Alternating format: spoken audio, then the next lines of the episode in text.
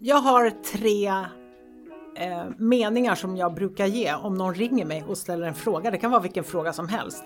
Det var några av dina gäster som hörde av sig till mig nyligen. Hej, vi har fått ping på det här. Vad tycker du om det? För då visste de att jag eh, visste vem den personen var.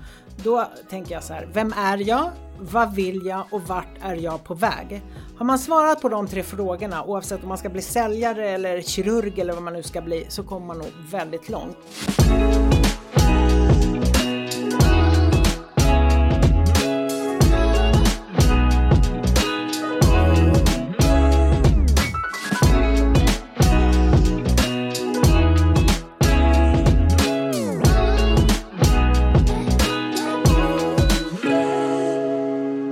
Då är jag lite nöjd.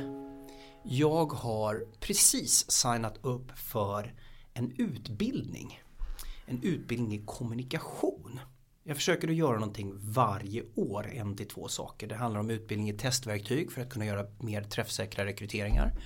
Eller coachingutbildning. Eller tester i drivkrafter. Nu som sagt ska jag gå en kurs i kommunikation. Och just utbildning och utveckling är någonting som jag tycker är viktigt. Det är någonstans så att vi ska leva väldigt, väldigt många år och vi måste hela tiden sträva efter att bli bättre. Och on that note så har jag bjudit in Jacqueline Gyllenberg till podden. Jacqueline är utbildningsledare eller program director på Stockholm School of Business, en yrkeshögskola där hon fokuserar då på utbildning av B två B-säljare. Välkommen Jacqueline! Stort tack! Hur mår du? Jag mår bra, lite spänd. Jag varit nervös inför det här eftersom jag aldrig har gjort det förut. Är du nervös för att träffa mig, mäktiga jag, eller nervös för att du ska spela in podd? Mm, inte spela in podd utan snarare vad kommer sägas under podden. Det är ju väldigt många som kan lyssna på det som är inspelat eh, av det man lämnar om sig och påstår kring olika ämnen. Så lite mer den biten. Mm. Första minuten här har gått alldeles strålande. Tack. Jag kommer jobba mycket med individuell feedback. Det här känner ju du igen som utbildad coach också. För det är väl en del av ditt jobb också att du faktiskt coachar. Det stämmer. Mm. Kan inte du berätta för lyssnarna, vem är du? Kort satt på bussen och tänkte på att du skulle fråga på den frågan. Och så tänkte jag, vad skulle mamma ha sagt om Jacqueline? Eh, Började min karriär med att jobba som fjorton femton-åring på ett gym. Mm. Eh, gått retail, service, resan som tonåring parallellt med att eh, studera. Eh, hade en galet bra mentor som sa, Jacqueline, livet består av tre saker. Vad är det, sa jag? Det är ekonomi, hälsa och relationer. Mm. Du kommer inte kunna bli bra på alla samtidigt. Bara välj ett och bli proffs på det. Och så kan du gå till nästa som en humla. Och så passerar du igenom de här tre resorna. Lagom till du blir gammal så kanske du har de där tre jonglerarbollarna och kan göra någonting vettigt av dem. Och då passade det där jag var att börja med hälsan. Så jag har faktiskt djupdyk i hälsans tecken som jag kallar det för. Både drivit yogastudio. Jag är i princip allt utom gympalärare i vatten. Vattengympalärare som det hette på den tiden. Så jag kan mycket om hälsa och jag har använt det i min profession. Gick vidare sen i relationsbiten, pluggade lite mentorsutbildning, har gått gjort egna resor. Jobbade mycket med att hjälpa andra att må bättre. Hälsan gav kunderna, så jag sökte aldrig dem. Och så blev det ena gav det andra. Helt plötsligt satt jag på en del företag och hjälpte mindre grupper i att må bättre, tänka bättre på individnivå. Vilket ledde till att faktiskt folk slutade på sitt jobb. För de insåg ja. att ja, men det var inte här vad jag skulle vara. Jacqueline har påstått X. Hur var det nu egentligen? Nej, men jag ska nog köra på Jacquelines X-resa. Och i samband med det så insåg jag att jag kan nog inte riktigt räkna pengar hela vägen. Jag tar en paus här. Jag har grejat lite med relationer också. Jag kan en del om hälsa. Bra, då sätter jag mig och pluggar pengar. Så väldigt sent i livet så satte jag mig och började studera på I H M Business School. Jag valde en utbildning som var i något helt annat ämne än vad jag ville åt. Men varje ämne hade jag användning för i resten av mitt liv. Affärsmannaskap. Eh, ekonomi, juridik, de här basämnena. Eh, så stort och litet om mig. Sen kan man ju prata hur mycket som helst om varje ämne. Jag tänker det räcker lite så. Men det var väldigt tydligt faktiskt, de här tre faserna. Så nu, vilken fas är det? Har du tagit igenom alla nu? Eller har Nej, du... jag är på ekonomifasen. Det finns massor att hämta där. Jag ska eh, fixat en mentor nu faktiskt. Det är åtta tillfällen nu under eh, resten av året ska vi träffas. Jag ringde upp. Hej, vill du vara min mentor? Efter lite fundering, ja, vad vill du? Och jag som eh, är vän av tydliga beställningar, jag vill det här. Berätta hur det ser ut bakom kulisserna, vilka steg man tar som säljare. Jag vill vara här om fem år, vad behöver jag lära mig om jag inte ska sätta mig och plugga hela resan bakåt för jag har inte gjort det. Förkorta resan för mig, så jag är i ekonomi-finansfasen just nu. Sen ska jag väl baka ihop allt det här om några år, tänker jag. Bra, och vilken segway över till det här med försäljning och det du faktiskt jobbar med idag. Hur ska jag göra för att vidareutveckla mig inom sälj? Eller hur ska jag göra om jag vill komma in på säljbanan? Det kan ju vara så att man lyssnar på den här podden och faktiskt inte arbetar med försäljning men har drömt om det länge. Berätta, vad först är, vad är Stockholm School of Business för något? Stockholm School of Business är en yrkeshögskola. Dit söker privatpersoner. Man har möjlighet att ta lån via C S N. De flesta som söker sig till en yrkeshögskoleutbildning kommer antingen från gymnasiet. Det kan också vara så att man har gått gymnasiet, jobbar i två år, man vet inte riktigt vad man ska göra och sen yes, det här vill, gå, vill jag gå. Till exempel säljare B to B som jag är utbildningsledare för just nu. Eller butiksledare som jag också ansvarar för. Det kan vara att man vet inte vad man vill göra. Jag bara testar mig fram. Ibland mm. så går folk en halv termin eller en termin och hoppar på en annan utbildning. That's fine, tänker jag som har pluggat så mycket. Testa sig fram. Och så är det en grupp av eh, personer som kanske har haft en karriär. Blivit av med sitt jobb eller vet inte riktigt vad de vill göra i nästa steg. Och upplever att ja, men det här måste jag ha på pappret. Att jag kan X. Och så går man en yrkeshögskoleutbildning. De är oftast ett och ett halvt till två år. Eh, Ligger i kunskap och eh, nivå av eh, svårighetsgrad mellan gymnasiet och akademiska ämnen. Så mm. det är inte så svårt som akademiska ämnen och inte lika långt. Men det är inte lika lätt som på gymnasiet brukar jag säga. Och det finns en kod för det där, nu har inte jag den i huvudet. Vi ligger på fem av sex eller sju. Akademiska ämnen är uppåt och gymnasiet ligger lägre än våran eh, nivå. Så en sak som är väldigt tydlig här, även om det kan finnas olika grader av motivation så är det ändå ett eget initiativ att ha valt att börja plugga yrkeshögskolan hos er. Ja. Till skillnad från en företagsutbildning där chefen har kommit och tryckt ner den i halsen på dig ibland. Ja, och det märks också tydligt om det fanns ett mål med utbildningen. Hur mycket man mäktar med att hålla igång och motivera sig själv och söka rätt information för att ta sig vidare i sin utbildning. Både i team som man jobbar mycket med i det här sammanhanget men också på individnivå. Så det egna initiativet måste vara startskottet för att man ska klara den här utbildningen. Varför har du valt att göra det du gör?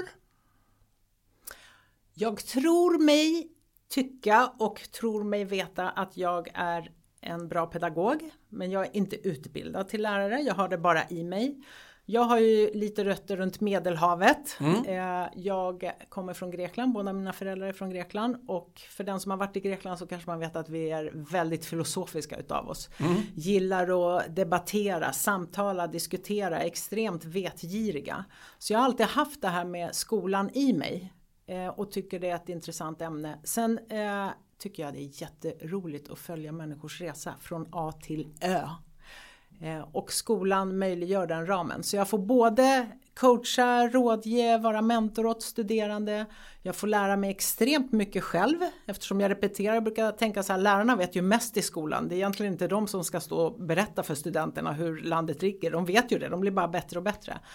Och här kan det faktiskt vara precis tvärtom. Jag sitter och lyssnar på mycket föreläsningar som studenterna håller för oss som ska ge dem betyg i form mm. av olika case eller vad det nu kan vara. Så jag mm. tycker det är win-win och jag gillar den ramsättningen. Mm. Och ska jag säga, när jag hoppade på den här rollen så hade jag som utmaning med de administrativa uppgifterna. Jag är inte alls en administratör och så tänkte jag, det ska jag också kunna greja. Precis som de där tre boxarna med hälsa, relationer och mm. ekonomi. Så mm. en del var faktiskt också, och det är jättejobbigt med mm. all administration, men det är så kul att kunna och kunna hantera det. Jag gillar de där tre boxarna. Det, det är någon form av livsstyrning som du då följer i det där. Jag tänkte att idag ska vi prata lite om, det här är ju ingen liksom sponsrad podd men vi ska ändå prata om liksom Stockholm School of Business och, och liksom utbildningen och hur det går till och så vidare.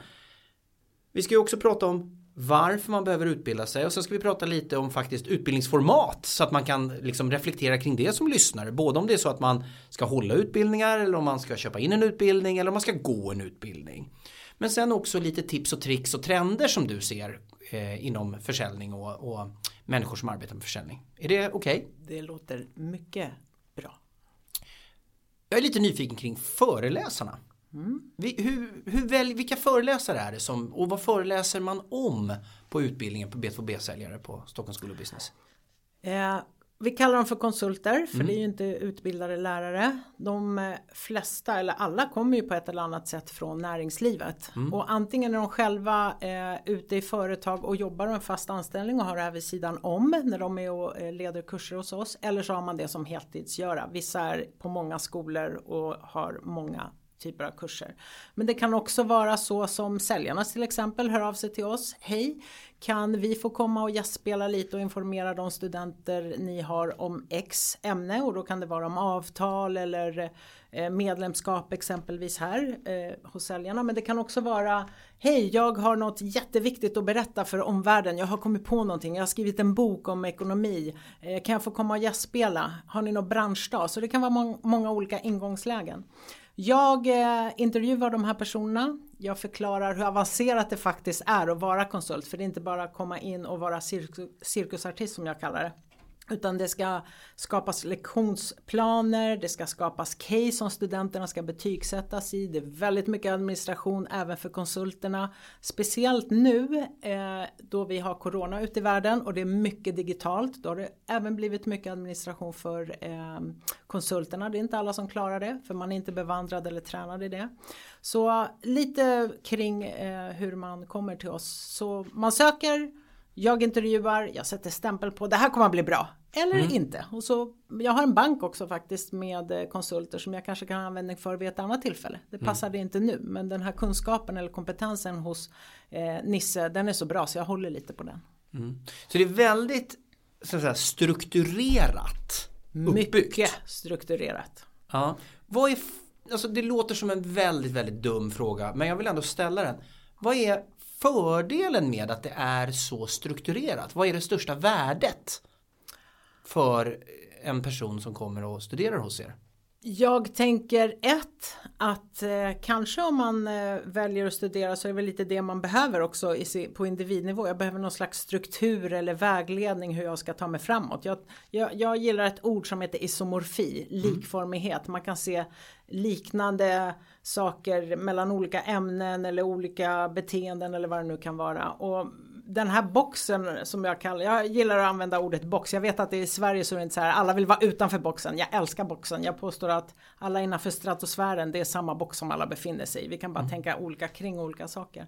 Men skolans box då, om jag får använda den metaforen. Det finns en tydlig struktur som jag kan följa, betygsättas i. Faller jag bort så vet jag var någonstans jag ska ta vid. Om det är ganska vanligt emellanåt under en tvåresas gång. Nej, men jag tappar motivationen. Okej, var någonstans ska jag docka på? Var, var fast när jag någonstans. Mm. Så strukturen, förutom att det är en myndighet, myndigheten för yrkeshögskolan som faktiskt har en massa eh, punkter som vi måste följa. Så för studenten så är det en bärighet i ja, att h- hitta liksom en struktur också i sin egen hjärna på något vis. Det jag gör i skolan, det kommer ju troligtvis också bli någon rutin som jag gör sen i andra saker tänker jag. Hur mm. jag tränar, mm. hur jag eh, tänker kring ett ämne. Så jag gillar det här med skolan. Det, det finns liksom en tanke bakom som alla kan ha stor användning för om man nu tänker så. Vi har ju pratat mycket innan och då pratade du lite grann om alltså, olika tydliga byggklossar eller hur det jackar i varandra hela tiden. Att det hela tiden finns ett tydligt nästa steg. Eh, för att jag kan uppleva lite grann i utbildningen, inte minst sen corona kom, att det har blivit så här en... Överallt så slängs det ut goda råd och tankar och reflektioner och på LinkedIn inte minst. Eh, och det här är ju nästan absoluta motsatsen. Här är det liksom väldigt stringent och strukturerat. Uppfattar jag det rätt? Det stämmer. Mm. Det här med när man går in i en sån här utbildningssatsning, vad behöver man ställa sig själv för frågor innan man väljer att börja plugga hos er? Mm. Jag, så, efter, då jag själv har varit studerande på en yrkeshögskola, eh, jag har också varit konsult på en yrkeshögskola och jag arbetar nu som utbildningsledare och har all, haft alla de tre rollerna, även suttit eller arbetat som eh, många i styrelser vill att man ska säga. Arbetat i ledningsgrupp eh, både när jag var student men också nu i den här rollen. Eh, så tänker jag, ett, varför vill jag gå utbildningen? Punkt. Det ska vara liksom det första. Hur många procent har ställt sig den frågan, tror du? Jag tror inte att det är så många. Men de som har det, påstår jag, kommer snabbare fram i mål. Mm. Och det behöver inte vara något jätteavancerat man har formulerat. Utan jag ska eh, ta mig igenom den här utbildningen för min självkänsla. Eller för att bevisa något. It's good enough, det är med, tänker jag. Mm. Mm. Eller för att jag vill ha det här på mitt C V, det känns tryggt. Mm. Eh, Bra, så varför vill jag göra det här? Anledningen till att jag tycker det här är så viktigt är att jag vet inte hur många som har avsett mig. De vill ha en föreläsning eller de vill ha en utbildning på sitt företag eller de vill ha coachning. Och det är på något vis som att det förväntas, det borde vi nog ha. Men det finns ingen tanke om exakt vad man vill ha ut av den eller steget efter. Så den frågan måste man besvara. Mm. För att någonstans, vi kan ju inte springa in i massa rum överallt och ödsla tid på saker som vi inte har tänkt igenom att vi faktiskt vill ha. Mm. Ser du en skillnad, som sagt, du sa det, tycker jag att det blir en väldigt stor skillnad i effekt för de som har svarat på den här första frågan. Jag ser en jättestor skillnad också under de två åren som jag kanske gästas av det studerande. Det är enklare att hålla fart om jag har ett mål att återkoppla till. Jag, kan, jag brukar tänka motorvägen i Tyskland. Jag älskar att åka bil nämligen. Jag åker snabbt, jag åker till ett visst mål. Åker jag av vägen och vet vä- vilken bärgningsfirma jag ska ringa till, så kommer jag hamna på motorvägen igen. Och jag tänker mig att målet är det här. Det är min bärgningsfirma. Jag vet, ja, men det är dit jag ska ringa, så jag ska hamna igen mm. på den vägen jag ska vara på. Så jag tror att personligen så gör inte jag speciellt mycket om jag inte har ett mål. Det är väldigt sällan jag tar mig an saker som jag gör omedvetet. Mm. Och det är en träningssak, tror jag. Och det är kulturellt också. Jag som kan jämföra det grekiska och det svenska. Runt Medelhavet, påstår jag, är det mycket från det när man är liten. Ja, men testa det fram. Du ska veta ganska tidigt i livet vad du vill och vart du är på väg och vem du är i, ett, i en viss gemenskap. Mm. Här i Sverige är det ganska mycket mer testande upp i åldern, kanske upp till trettio, innan man, du behöver bestämma dig för någonting. Så mm. är det inte i de flesta andra länderna. Där behöver du veta vem du är och vad du vill när du är tjugo. Mm. Så jag tänker också, det kan ju också påverka. Jag är inte tränad i att sätta mål, helt enkelt. Det är väl därför coachning går så bra också i Sverige, tänker jag. Man mm. söker sin coach. Man vet inte hur man ska göra. Nej. Så på något vis bestämde för varför du gör det här. Och i det så ligger det att sätta mål på något vis. Är det någon annan fråga man bör ställa sig innan man gör sitt val?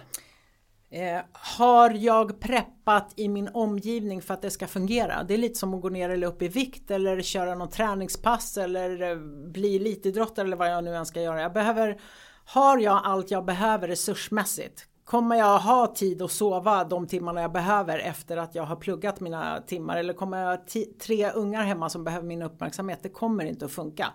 Det kan funka, men det kommer inte bli så bra. Jag kommer att bli väldigt trött.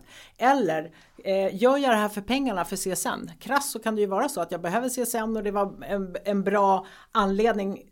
Pa- passa på också att plugga, för möjligheten ges. Och jag tycker alla ska ta den här möjligheten och studera på yrkeshögskola. Jag älskar yrkeshögskola. Eh, men eh, om jag inte har mina ekonomiska muskler på plats, så kommer ju det kännas av. Då kommer det vara det här. Ja, ah, men jag kommer inte få C S N den här månaden för jag eh, var sjuk en hel månad. Ja, ah, men okej, okay, vad var målet då? Ja, ah, men målet var att jag ska bli säljare B to B om ett år. Ja, ah, men har du preppat så du har en extra C S N-månad vid sidan om? Ja, nej, ja, men det kanske kan bli lite körigt då. Så planera lite runt omkring. Hur många är bra på det här då? Lika få, tänker jag, som är bra på att sätta mål. Ja. Och det, jag tror att det är inte individen som sitter på problematiken där, utan den långa preppandet i skolan, att vi alla räcker upp handen och är duktiga men inte riktigt vet varför vi ska vara duktiga. Nej. Så det här varför, varför, varför. Jag kan tjata ihjäl mig på den frågan och jag tycker man ska ställa sig den liten som senior. Mm. Det jag gillade med det här, det är att du säger man måste ha funderat över sitt varför eller sitt why, om vi vill vara liksom lite Sinek-aktiga här. Mm. Eh, men egentligen spelar det inte någon roll vilket why det är. Alltså det kan vara något som självuppfyllelse eller ekonomisk motivation eller jag måste täcka mitt C S N. Bara man vet varför man gör saker. Mm. Det tror jag är jätteviktigt överhuvudtaget. Jag tror att vi ofta ställer oss i kön till, jag är så himla gammal nu så jag säger spybar. Mm. Och så vet vi faktiskt inte varför vi ställer oss i den där kön. Men alla andra har ställt sig i den här kön. Så då ställer jag mig i den här kön också. Alla andra jobbar med social selling. Alla andra utbildar sig. Alla andra pratar om det här. Men vem är jag i det här då? Och också mycket som det kanske inte pratas om längre. Det är inte okej att vara jag. Jag ska gärna vara en i mängden i samhället. Och jag tänker mig att en utbildning gör ju att jag blir mer av jag. Mm. Och det kan också vara en utmaning. Alla är inte bekväma med att vara sitt jag.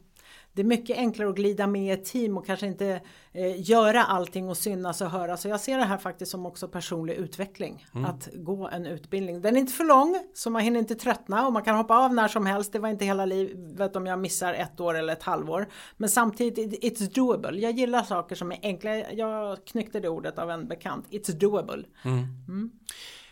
Det finns någon slags learning curve i livet. Hur ser learning curve ut här? Själva utbildningsformatet. Är det föreläsningar, träning, case, eh, coachning? Eller hur ser det ut? Kan du beskriva?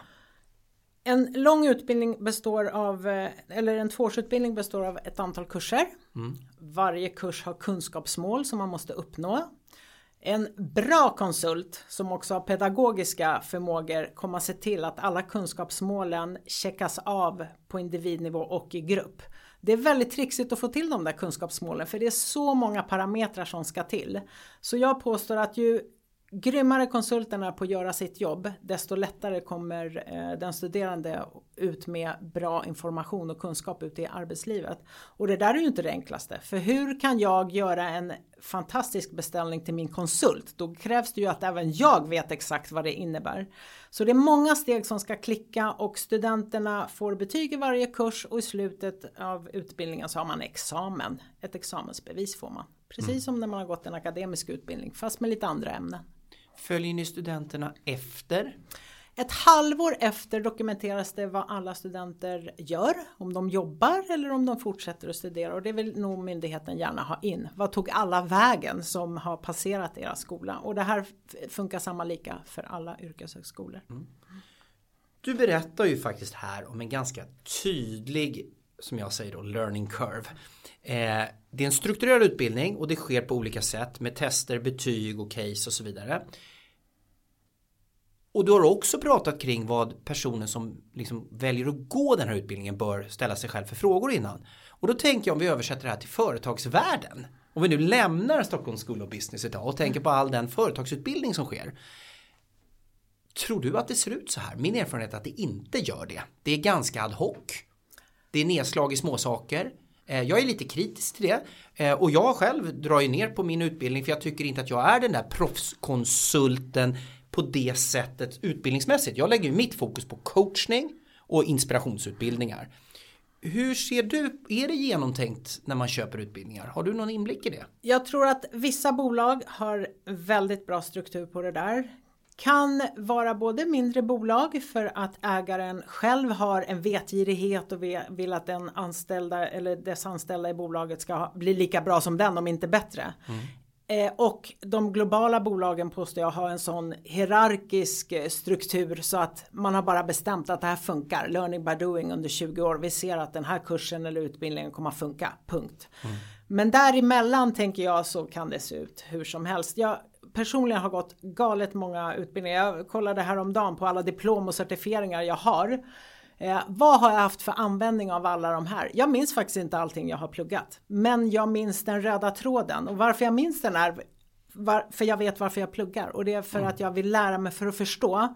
Snar, snarare för att lära mig för att bara säga till andra att jag vet. Mm. Och där tror jag att många företag skulle göra sig eh, själva en tjänst. Om de vill få sina medarbetare att förstå produkten. Förstå tjänsten. Förstå sina kunder. Förstå sin omvärld. Snarare mm. det här ska du kunna. För kunna, kunnandet kommer ju och går. Jag kan ha en dålig dag och sovit dåligt. Då kan inte jag allting det jag ska kunna. Men jag kan fortfarande förstå. Och helt plötsligt kan min hjärna plocka upp påstår jag saker som jag inte kunde om jag inte förstod. Mm. Bra där. Alltså förstå sina produkter, förstå sina kunder, förstå sin omvärld. Hur förstår man sin omvärld? Den är jättesvår den frågan, men plocka ner den. Du har klarat det så bra hittills. Jag brinner lite för den. Mm. Eh, för mig är det att eh, om jag förstår så blir jag mindre dömande. Blir jag mindre dömande så är jag klarare. Jag är inte så bias som det heter. Och det är vi alla. Ordet betyder... Jag vet faktiskt inte vad det ordet betyder egentligen. Vet du? Äh, bias betyder ju äh. att man någonstans är fördomsfull. Ja, eller förutfattad man, mening ska precis. Vi snarare säga. Mm. Man har med sig sina erfarenheter mm. som ett filter före allt ja. annat. Om jag har förstått saker mm. rätt. Jag tror att man har möjlighet att ta bort det filtret lite grann. Jag har mm. en, en djupare, bredare förståelse. Och det kommer med åldern, tänker jag. Mm. Det, det kommer nog lite ofrivilligt med åldern. Men också att jag aktivt vill förstå. Nej men vänta nu, nu backar mm. vi här lite. Mm. Du är ju grekisk, så mm. då måste du vara filosofisk här. Ja. Ju mer jag lär mig, mm. desto större risk för bias. Både jag och om jag mig. Är totalt okunnig om allt, mm. så kan jag väl inte vara bias? Jo. Du kan ju vara bias i det du inte kan. Att du har den okunskapen, så okay. det också är din bubbla. Mm. Jag, jag har läst en del om de här studierna, och med en studie så kan det vara så här, det är ett ämne, det är en fråga, tio studier påstår X, tio på, eh, studier påstår Y om exakt samma fråga, så man vet inte. Men om jag förstått saken rätt så beror allting på på den här planeten. Så beroende mm. på sammanhanget jag är i eh, och med det jag kommer in i rummet eller i, med det ämnet, så kan jag ju vara mer eller mindre bias. Mm. Och för att inte uppehålla oss för mycket vid det ordet så tänker jag tillbaka till din fråga där. Mm, gällande förståelse... Eh, Jag är en väldigt hård person när jag jobbar. Jag vill ha så här, det här, det här har du bett om. Det här ska vi leverera. Det här ska eh, analyseras och återrapporteras. Eh, om jag inte är förstående i det där hårda, då blir jag en väldigt hård och kall person. Så jag ja. tänker mig att det blir mer som ett filter mm. över allting, så att det ska bli mänskligt. Jag ser allting i två saker. Det är pengar. Hygienfaktor, det ska räknas, det är budgetar, det ska finnas pengar på kontot, och så har vi människorna. Om vi inte har den här förståelsen utan bara kunskap om hur jag räknar pengar, för mig är det kunskap det här med pengarna. Mm. Jag ska bygga ett hus, jag är arkitekt, jag vet hur jag ska göra, men jag behöver inte förstå egentligen de människorna som ska bo i lägenheten. Med att omvärldsbevaka och ha den här förståelsen, så tror jag att vi kommer längre på den här planeten. Det har ju fullständigt, som jag upplever det, exploderat med lärande. I början av corona då var det, nu har vi tid över. Så nu ska vi eh, lära oss, eftersom vi inte hinner, eftersom vi inte har något annat att göra. Sen poppar det upp förstås att vi ställer om allihopa och börjar jobba med digitala utbildningsformat och så vidare. Hur upplever du att utbildningsklimatet ser ut idag vad gäller digital utbildning? Alltså, vad är svårigheterna och vad är fördelarna? Fördelarna är självklart att vi sparar tid på transport för att ta oss till skolan mm. i det här fallet. Mm. Eller till en utbildning, en fysisk plats.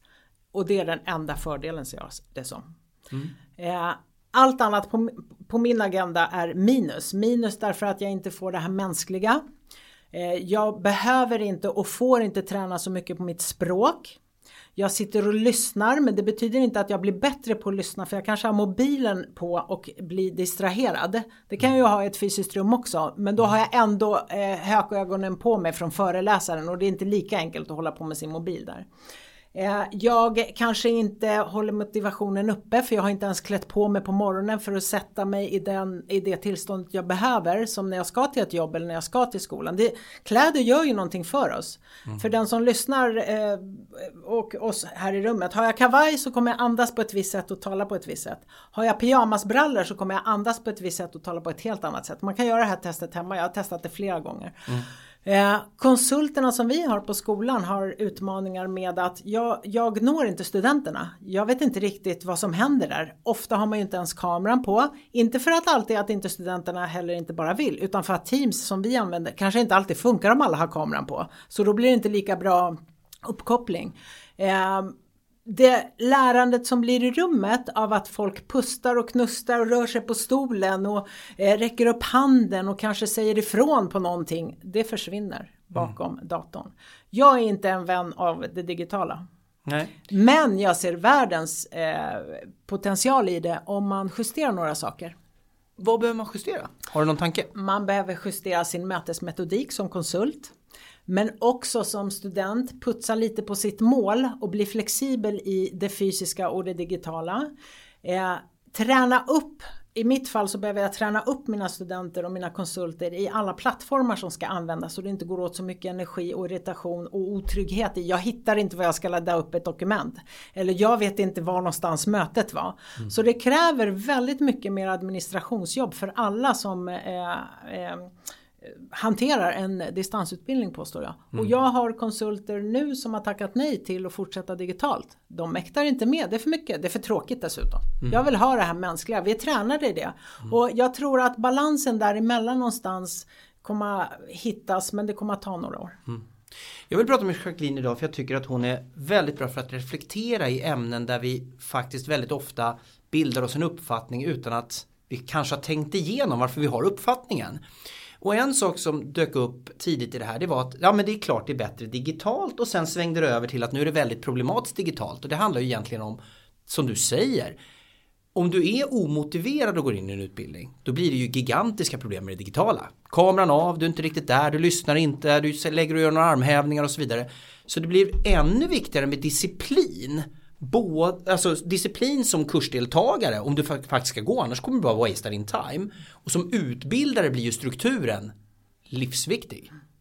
Är, är det så du... Det är så det är, och för att mina studenter ska må bra så har jag faktiskt slängt in extra möten som jag egentligen varken skulle behövt göra eh, om vi hade varit fysiskt, för där kan jag fånga tio personer. Brukar, jag har sagt det här till både studenterna och till min chef. I korridoren på skolan så kan jag fånga tio personer i ett samtal. Mm. Alla tio kanske inte är inkluderade i samtalet, men alla tio kommer att lyssna på vad jag säger. Det betyder att då har jag haft tio möten. Mm. Nu måste jag ha de här tio mötena med var och en. För om mm. jag har samma typ av möte med tio personer i digitala, så kommer alla inte uppfatta vad jag säger. Så jag Nej. behöver det här. Det går åt mycket mer tid, påstår jag, att utveckla sin person, sitt team, sin produkt, sin tjänst i det digitala. Det kan säljas där på nätet, men det behöver skapas och tänkas igenom i det fysiska rummet, påstår jag, på ett annat sätt. Kan du ge tre exempel på utbildning eller områden som funkar inom sälj då förstås, som funkar bättre digitalt? Jag tror att det funkar bättre om man redan har en bas att stå på. Jag brukar använda legoplattan som metafor med alla legoklossar. Mm. Den där legoplattan, har jag fått den, då kan jag köpa vilka legoklossar som helst i vilken affär som helst. För då kommer jag ha en bas, de kommer inte ramla, och ramlar de så ligger de på den där legoplattan. Jag tänker att det digitala kan vara en sån, eh, ett sånt bra tillägg. Om jag redan har informerat mig innan, någon har förklarat hur det ligger till, och så plockar jag och bygger på. Jag lägger på min utbildning. Mm. Annars tror jag att det kommer att bli väldigt svårt för många. Jag tror att många kommer att komma ut från sina utbildningar och inte ha exakt samma kunskap, kompetens och färdighet som när man är i det fysiska rummet. Finns det några utbildningar som väldigt tydligt fungerar bättre fysiskt? Någon typ av? Säljare, B två B. Mm. I och med att troligtvis så har man valt, och det är min erfarenhet också, och det är vad jag själv skulle göra om jag ville plugga till säljare B två B, vara med andra människor. Mm. Jag vill ju förstå någonting, jag vill ju vara nära kunden. I annat fall tänker jag, kan ju bara informera mig om hur jag ska lägga upp en hemsida och sälja min produkt och anlita någon varumärkespaketerare som löser allting åt mig. Mm. Men när jag säljer så vill jag väl på något sätt ha det här mänskliga, tänker jag. Mm. Alla säljare jag har träffat vill ha det i alla fall. Och jag mm. tänker, om, även om jag jobbar i en butik så vill jag ha det. Det är ju inte bara mm. för att jag vill stå där och hänga upp byxor på en galge, utan jag vill ha ut den här interaktionen av människor. Mm. Så jag tror att det är fler yrken som mår bra av det fysiska. Och så finns det säkert en handfull som bara kör digitalt. Det finns ingen anledning att köra Nej. fysiskt. Mm. Vi har pratat en hel del nu om utbildning. Vi har pratat om eh, Stockholm School of Business. Eh, vi har pratat om vad man måste tänka på innan man faktiskt hoppar in i en utbildning. Vi pratar om vad man måste tänka på när man ska ordna en utbildning. Och lite reflektioner kring det här med det digitala. Och meningen med den här podden, det är att när man lyssnar på det här så ska man göra aktiva val. Jag tänkte vi skulle gå över till och prata lite grann om vad du ser trender generellt inom försäljning. Eh, vad tycker du är viktigt för en säljare i framtiden? Med all den kunskap och erfarenhet du har från, från, liksom, från livet, men också från alla de liksom, utbildning och eh, delar du har varit med i. Vad, vad... Det här kan låta solklart för de som är tränade, det jag ska säga. Det kan också låta väldigt klyschigt för att man har hört det väldigt många gånger. Men jag gillar att hålla saker basic. Mm. Lära sig mer om sig själv och människor överlag. Förstå människor som vi varit inne på. Och räkna pengar. Jag ska kunna räkna på saker och ting. Mm. För när jag kan räkna pengar, jag har en erfarenhet av att egna småföretagare förstår extremt många andra plattformar i livet. Allt från politik till religion till en gruppkonstellation. Man har lärt sig att räkna på någonting. Det finns det är in, intäkter och kostnader och det är skatteförvaltningen och det finns en struktur. Mm. Den, den är ju i princip likadan som den vi har i skolan, tänker jag. Bara att det heter andra saker. Så trenden framåt är egentligen samma lika som alltid, fast kanske på ett annan nivå. Det kommer att krävas mer av mig som säljare eh, när det gäller att förstå mina kunder. Jag måste vara påläst på ett annat sätt. Jag har inte jobbat på med försäljning med globala affärer, har ju du och jag varit inne på. Det har jag sagt flera gånger när jag kom till den här podden. Ja men Ken, varför ska jag vara här? Jag kan inte så mycket om globala affärer. Ja men det är inte en sån podd, har du sagt. Mm. Ja, och då har jag läst på väldigt mycket om försäljning globalt. Och det finns ju olika kulturer med olika utgångslägen om vad man ska vara bra på i försäljning. Trenden framåt, återigen med alla de jag har pratat, förstå människor ännu djupare. Mm. Och vad betyder det då? Jo, jag kanske måste läsa på om företaget. Vilka är det som jobbar där? Lurka lite i sociala medier. Vad säger, vad säger alla kommentarerna på två tusen åtta hundra kommentarer? Jag brukar surfa ner till tusen kommentarer. Och så hittar jag någon kommentar där med något vettigt om företaget. Och så läser jag på mer. Men då kan jag ju komma till det här mötet och säga till den här vdn. Du, visste du att... Det är inte många som lägger den tiden. Nej. Så trenden framåt är att vara mer vetgirig för att jag vill förstå kunden. Mm. För att jag vill göra bra affärer. Sen kommer pengarna. Mm. För pe- det blir mer och mer pengar i plånboken ju mer man förstår, påstår jag. Snarare bara vad man kan. Mm. Jättebra. Customer obsession. De här små detaljerna. Jag älskar det där. Jag tycker det är jättebra. Det gör ju också att man, man måste prioritera bland kunderna. För du kan ju inte läsa på om allt och alla. Då går du ju under. Så att prioritera... Gå in på djupet på varje enskild kund för att förstå ännu mer. Men sen är vi inne på det här området som vi kan prata lite till om innan vi rundar av för idag. Det är det här med ekonomi. Min erfarenhet är att vi pratar om för lite om det här. Bara kort, har ni den utbildningen? Ligger det med i er Ä- utbildning? Ämnet eh, affärsekonomi och entreprenörskap finns mm. med i Sälja B to B. Och jag har en av de bättre lärarna, tycker jag själv. Jag hade själv en galet bra lärare när jag gick på yrkeshögskolan och tyckte att, att vi inte har mer veckor av det här. För det här mm. behövs. Mm. För om jag som student förstår ekonomi på det sättet som eh, det behövs. Och då är det, i det här fallet är det inte bara räkna pengar, utan i det här fallet är det också förstå flera delar i en verksamhet. Mm. Och då kan det vara, jag hör ofta att många studenter säger eh, arbetsgivaren ska vara glad att jag är där. Mm. Ja. Speciellt ibland när det ska vara L I A-perioder som det heter, lärande i arbete slash praktik för att förstå vad det är. Då brukar jag säga, mm, men den här handledaren kommer att lägga väldigt många timmar på din onboarding. Pengar som den inte kommer att få tillbaka, det behöver du tänka på. Ju mer du förstår att det finns andra typer av pengar än bara dina pengar i din plånbok, så kommer det bli en bättre bärighet och du kommer vara välkommen tillbaka till det företaget, för du förstår företaget. Så svar på din fråga, ja vi har det ämnet och det är ett viktigt ämne. Jag tycker att det ska vara ännu fler veckor av det. Lyssna väldigt noga eller spela tillbaks och lyssna igen. Jag har varit med och infört ekonomiutbildningar i olika säljorganisationer, affärsekonomi. Det är jätteviktigt. Jag hör ganska snabbt när jag pratar med en säljare om de förstår mina affärer. Det är otroligt viktigt även för dig som säljare som kanske ska söka ett jobb och så vidare, att förstå kopplingen mellan din lön, sociala, sociala avgifter, marginal och, och budget, för att förstå vad du genererar till företaget. För är den kalkylen fel så har du inte jobbet kvar. Och det är viktigt när du pratar med en kund att faktiskt sätta sig in i det. Man behöver inte kunna allt kring en balansräkning. Man måste kunna grundläggande ekonomi för att förstå kunden. Annars blir det tokigt, framförallt om du vill jobba med komplexa affärer. Gjorde jag en okej summering fast med skärpa? Mycket bra summering. Den eh, tycker jag alla våra studenter ska lyssna på. Spela tillbaks och lyssna igen. Och lägg tid på det här. Om du är säljare. Och då får ni titta på om ni också kan utöka och dela lite artiklar. För det går ju faktiskt att lära sig. Den här delen går det delvis att lära sig digitalt också faktiskt. Eh, för det är ju siffror. Så det går ju delvis att lära sig digitalt. Jacqueline, innan vi skiljs åt. Ja. Skulle du kunna summera? Och det här är inte lätt. Mm. Men du har plockat ner puckar tidigare i den här podden.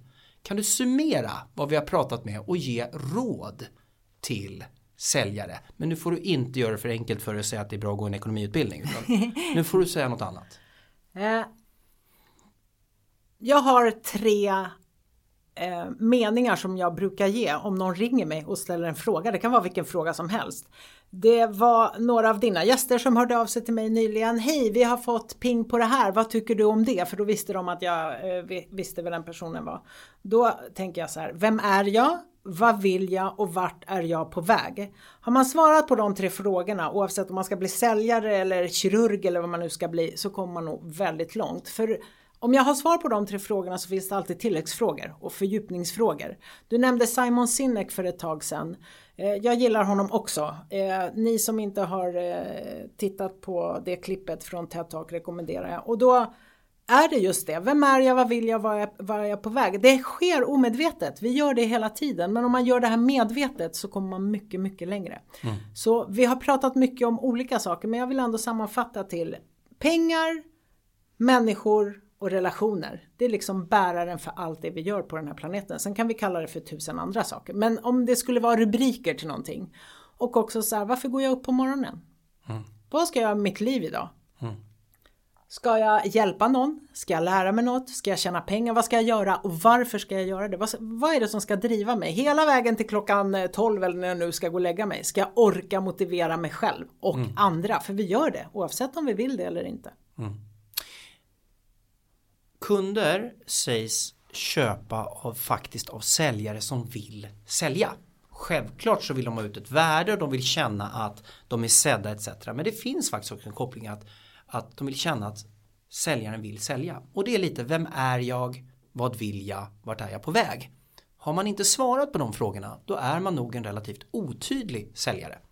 Sen vad svaren på de frågorna är, det är ju ytterst individuellt. Stort tack för att du var med idag. Och det här var en podd för att prata lite om utbildning. Vi reflekterar kring olika utbildningsformat och vad vi faktiskt behöver tänka på. Dels om vi vill utveckla oss själva, men i livet generellt. Jag tycker det här är viktigt. Vi kan inte bara prata om invändningshantering och köpsignaler. Vi behöver ibland lyfta blicken om vi ska utvecklas som säljare eller chefer eller vad vi än jobbar med. Stort tack för att ni lyssnade. Den här podden ges ut av Säljarnas Riksförbund. Och det är en podd för oss som gör affärer. Stort tack!